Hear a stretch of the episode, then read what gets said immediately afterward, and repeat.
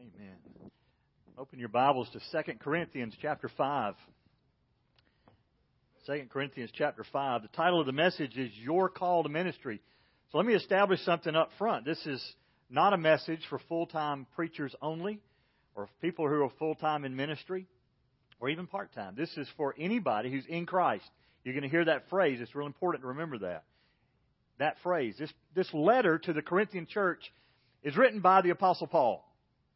Before he became known as Paul, his name was Saul.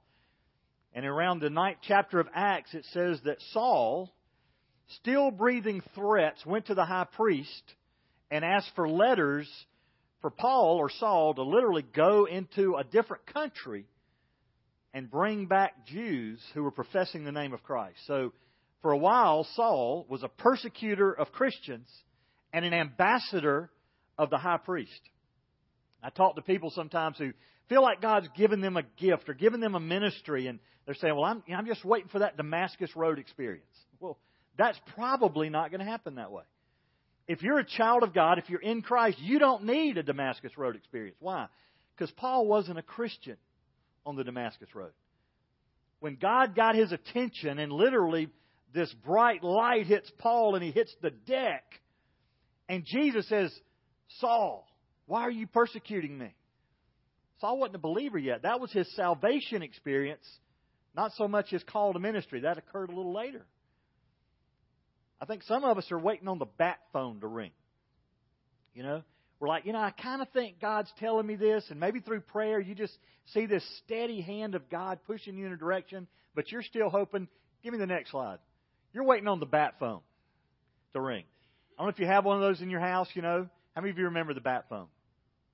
The, the new Batman movies don't have the bat phone, but back in the day when it was, you know, they put graphics up on the screen like POW and Whammy and stuff like that. Commissioner Gordon would always go and, you know, pick up the bat phone. He could get Batman. And some of you are waiting on, you know, I'm going to really serve God one day once the bat phone rings. Well, let's use today as your bat phone, all right? This is your wake up call to ministry as a believer. Let me read the first few verses of the passage we're looking at. In fact, let me read all eight verses of 2 Corinthians chapter 5, verses 14 through 21. Paul speaking, For the love of Christ controls us, having concluded this, that one died for all, therefore all died. And he died for all, so that they who live might no longer live for themselves, but for him who died and rose again on their behalf. Therefore, from now on, we recognize no one according to the flesh. Even though we have known Christ according to the flesh, yet now we know him this way no longer. Therefore, if anyone is in Christ, he's a new creature.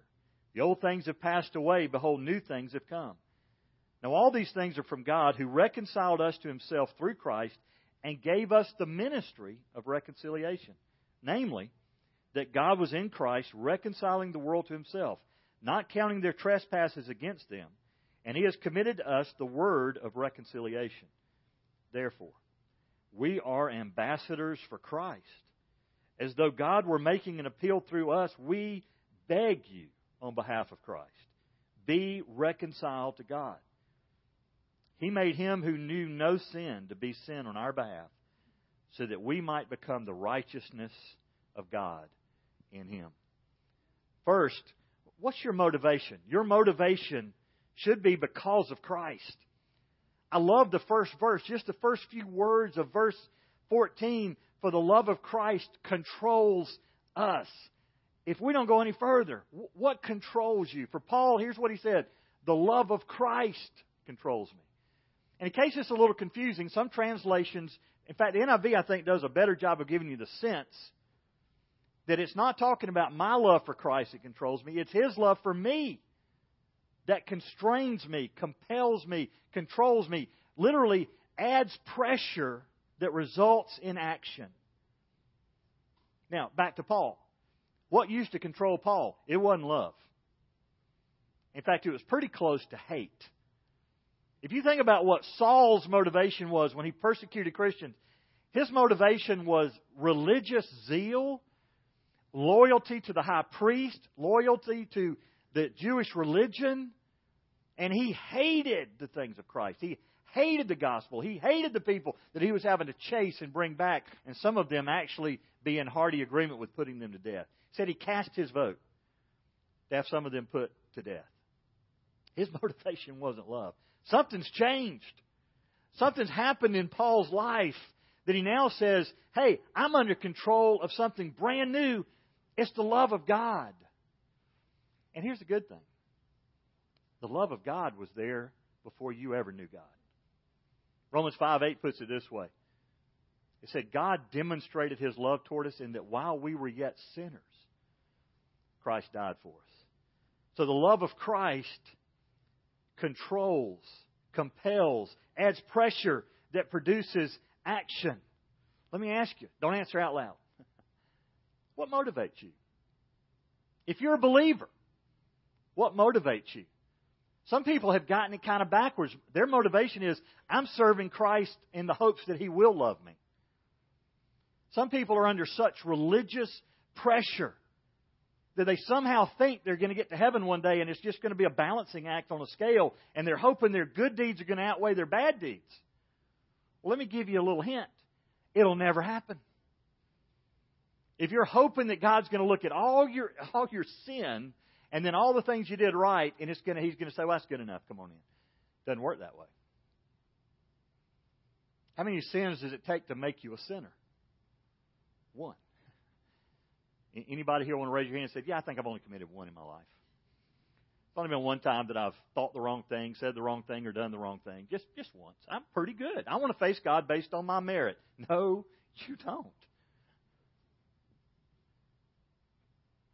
So it's not working for His love that compels us. It's the fact that He already loves you.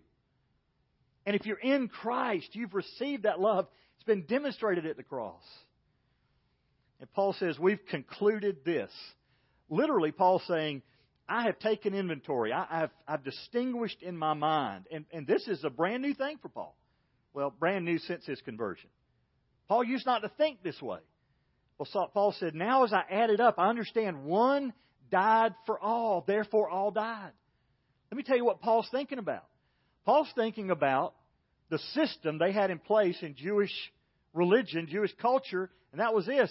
One day, on a day called Yom Kippur, Day of Atonement, they would place the sin of the world upon this goat. It's called a scapegoat. They'd lead him out of camp.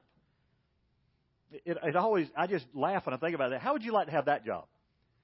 Your job is to take that goat out of camp and make sure he never comes back. Because that goat represented for the people, my sins have left.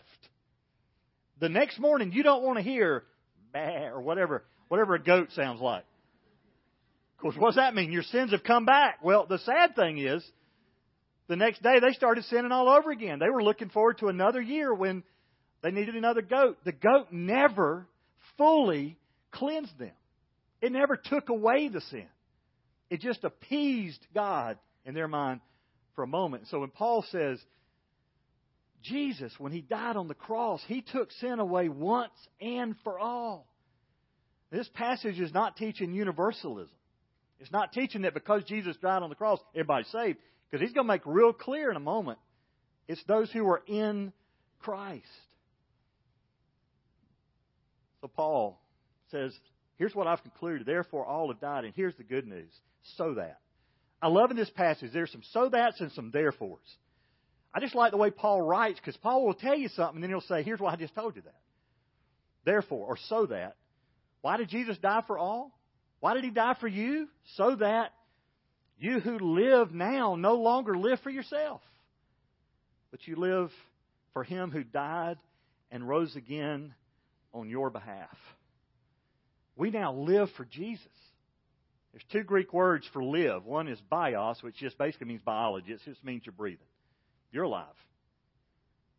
The word that Jesus used when he's talking about live abundantly is that word zoe. It means abundant life. So, yeah, we've died. There was never a sense in the Old Testament that you died with that bull that they sacrificed and slaughtered on the cross. There was never a sense at Passover that that lamb that you slaughtered, that you died with it. Never a sense of that. In fact, as Paul writes this, countless Hundreds of thousands of animals had been sacrificed up to this point. It's estimated over 100,000 lambs would be sacrificed at the Passover because you had to have one for every family. Not, never did it mean you died with that lamb. But here's what it means at the cross. When Jesus died, I died with him. By faith in Christ, I've died. But there's good news. I'm still alive. In fact, Romans 4 puts it this way He who was delivered over because of your transgressions was raised because of your justification. That's what God was up to at the cross. Paying the penalty for your sin, but you live because you're now just in the sight of God. That's your motivation because of Christ. Look at your condition. This is good, y'all. Here's your condition now in Christ. This isn't your condition before you came to Christ. This isn't Saul. This is Paul. He uses that word therefore. From now on, we recognize no one according to the flesh. Here's what Paul's saying. Paul's saying, as Saul, all I saw was exterior stuff. I judged everybody according to the flesh. I just looked at their actions and their behavior.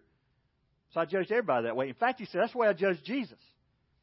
Paul judged Jesus on his preconceived, pre conversion upbringing, his prejudice towards someone that, that Paul, when he was Saul, would have said, This guy is a rebel, a heretic, a false Messiah. He's worthy of death. Something's changed in Paul's life. He's had an encounter with that Jesus that he had been persecuting, and he's now an ambassador for Christ, not the high priest. So he's saying, I don't judge Jesus based on the flesh anymore. I don't know him that way any longer. In fact, listen to just this passage from Acts chapter 26. Here's Paul, Acts 26, 9 through 11. So then, I thought to myself that I had to do many things hostile to the name of Jesus of Nazareth. And this is just what I did in Jerusalem. Not only did I lock up many of the saints in prisons, having received authority from the chief priest, but also when they were being put to death, I cast my vote against them.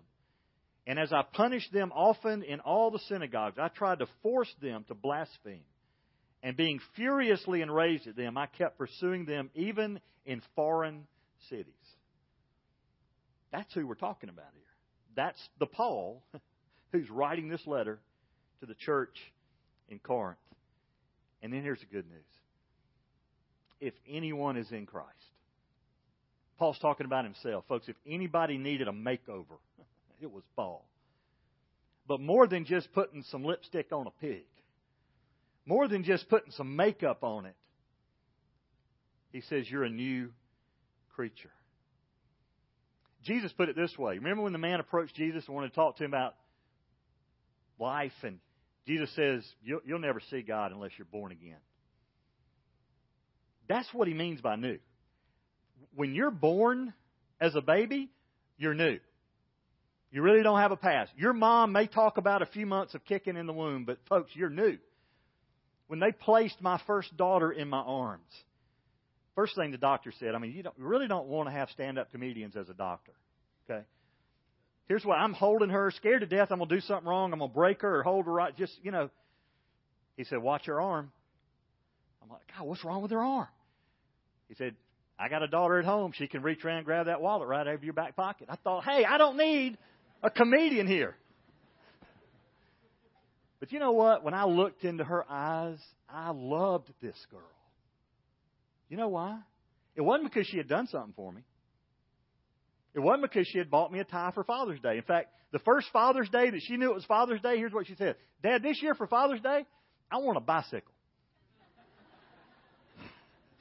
and I thought, wait a minute, that's the one day a year you're supposed to get something for me.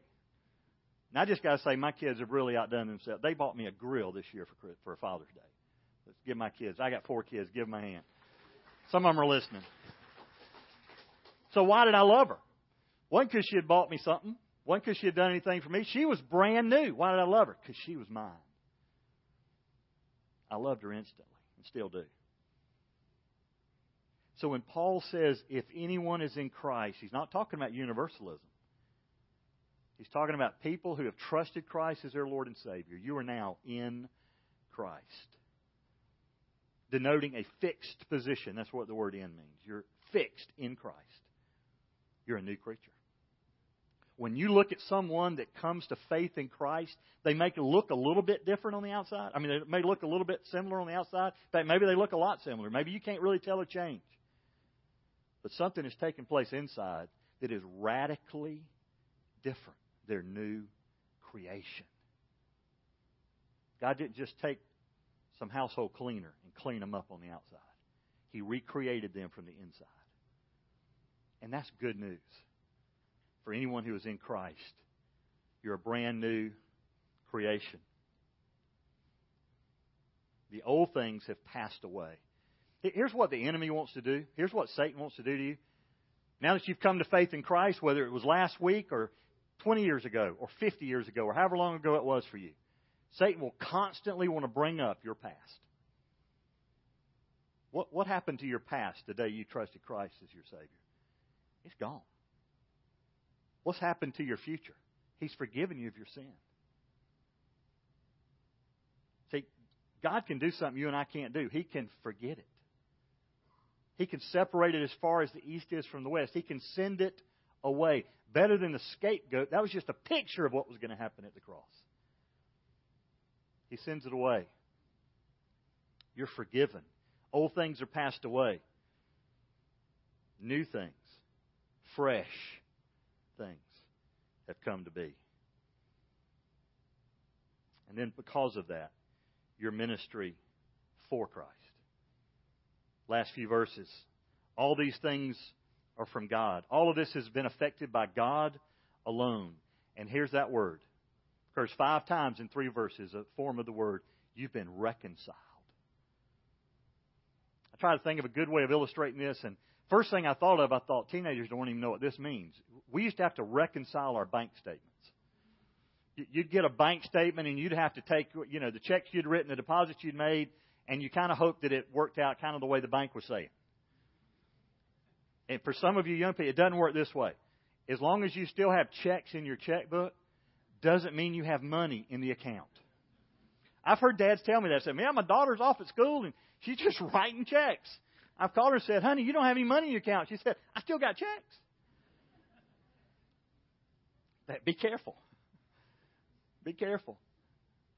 What does the word reconcile means? It means to change or to exchange. In fact, later in the passage, the word literally means restoration to divine favor. So when Paul says, you're brand new, you've been reconciled to God, folks, that's something you couldn't do. Fact, that's kind of what the false teachers, that was the deadly deception of the false teachers in Paul's time and in our day.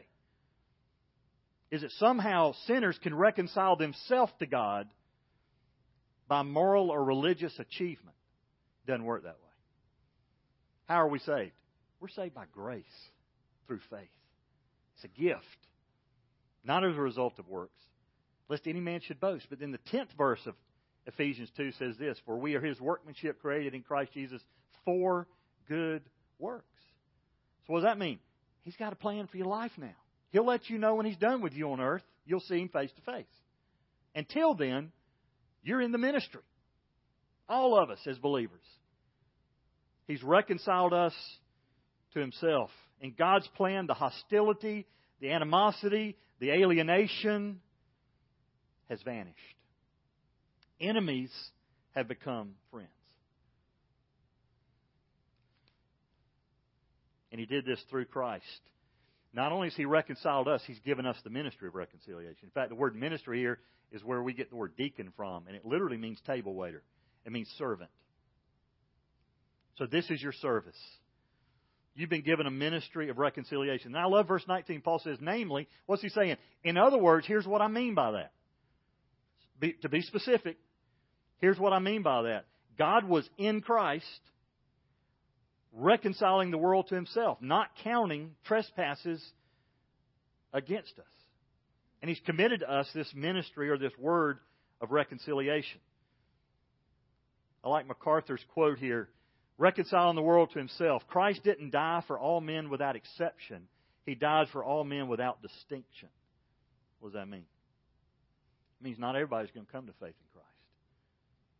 But he died for men and women of every race, tribe, ethnic group, nationality. That's the cosmos word that he uses here. And he's committed to us a ministry of reconciliation. Therefore, I love this. We're ambassadors of Christ.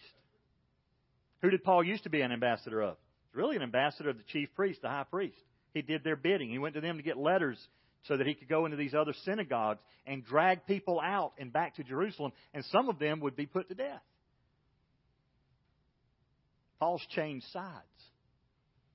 Not only did he change names, he changed sides, which really the changed name was an indication he changed sides. He's an ambassador now of Christ.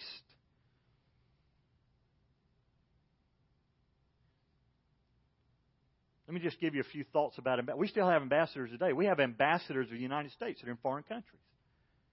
Ambassadors do not speak in their own name. They do not act on their own authority. They don't speak their own opinion. They live in a foreign land. You ever thought about that? You're an ambassador with Christ. We're in a foreign land now. This is not our home. Don't get used to this because it's all going to be gone one day. Paul says in another letter to the Thessalonians, he says, the earth will melt with intense heat.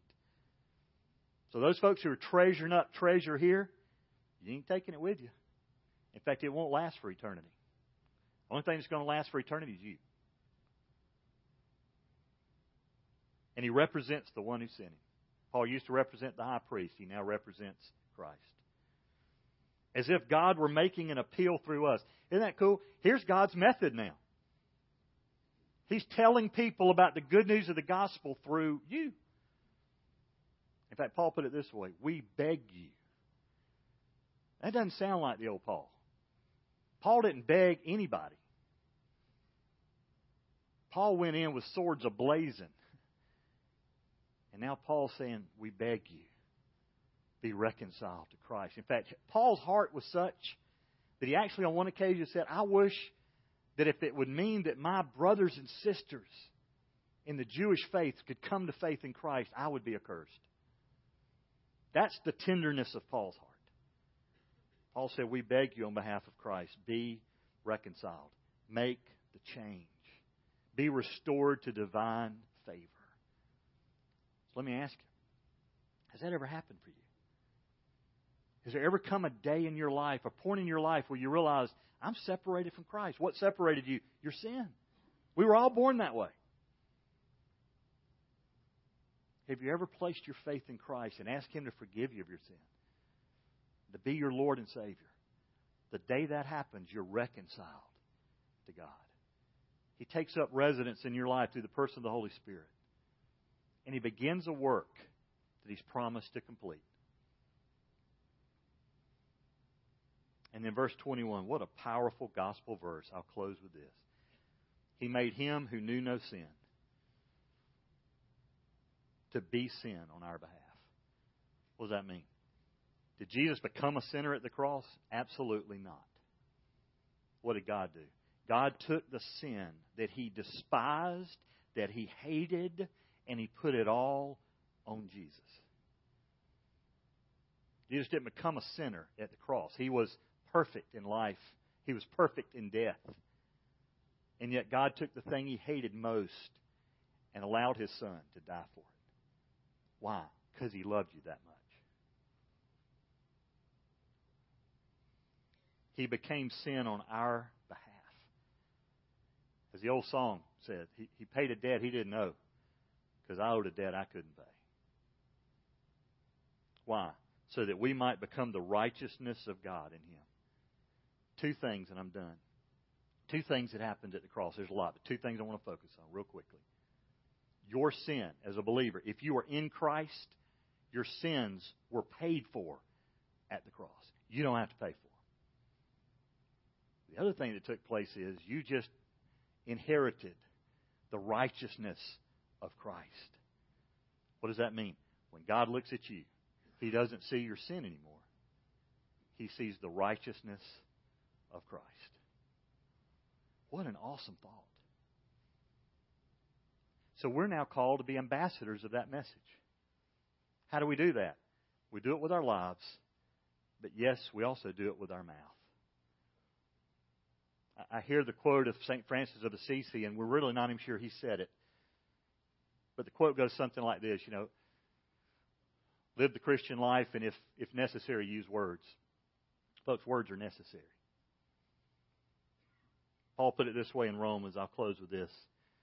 This is good news. Romans 10, 13 through 15. Whoever will call on the name of the Lord will be saved. How then will they call on him in whom they have not believed? How will they believe in him whom they've not heard? And how will they hear without a preacher? How will they preach unless they are sent? Just as it is written, how beautiful are the feet of those who bring good news of good things. The preacher he's talking about there is not the guy that stands behind a pulpit and gets paid for it. It's believers who take the gospel message to a desperate world who needs to know Jesus. Let's pray together. Father, thank you. First of all, for reconciling us. What an amazing, miraculous thought. That we can be exchanged. We can exchange the old for new. Fact, we can be brought back into divine favor. And Lord, you've given us a ministry as a result of that. It's, it's a ministry to tell other people we're now your ambassador. So, Father, help us today, help us tomorrow and next week to, yes, live the Christian life, but to be ready to give a defense for the hope that's within us. Thank you for that. In Christ's name, amen.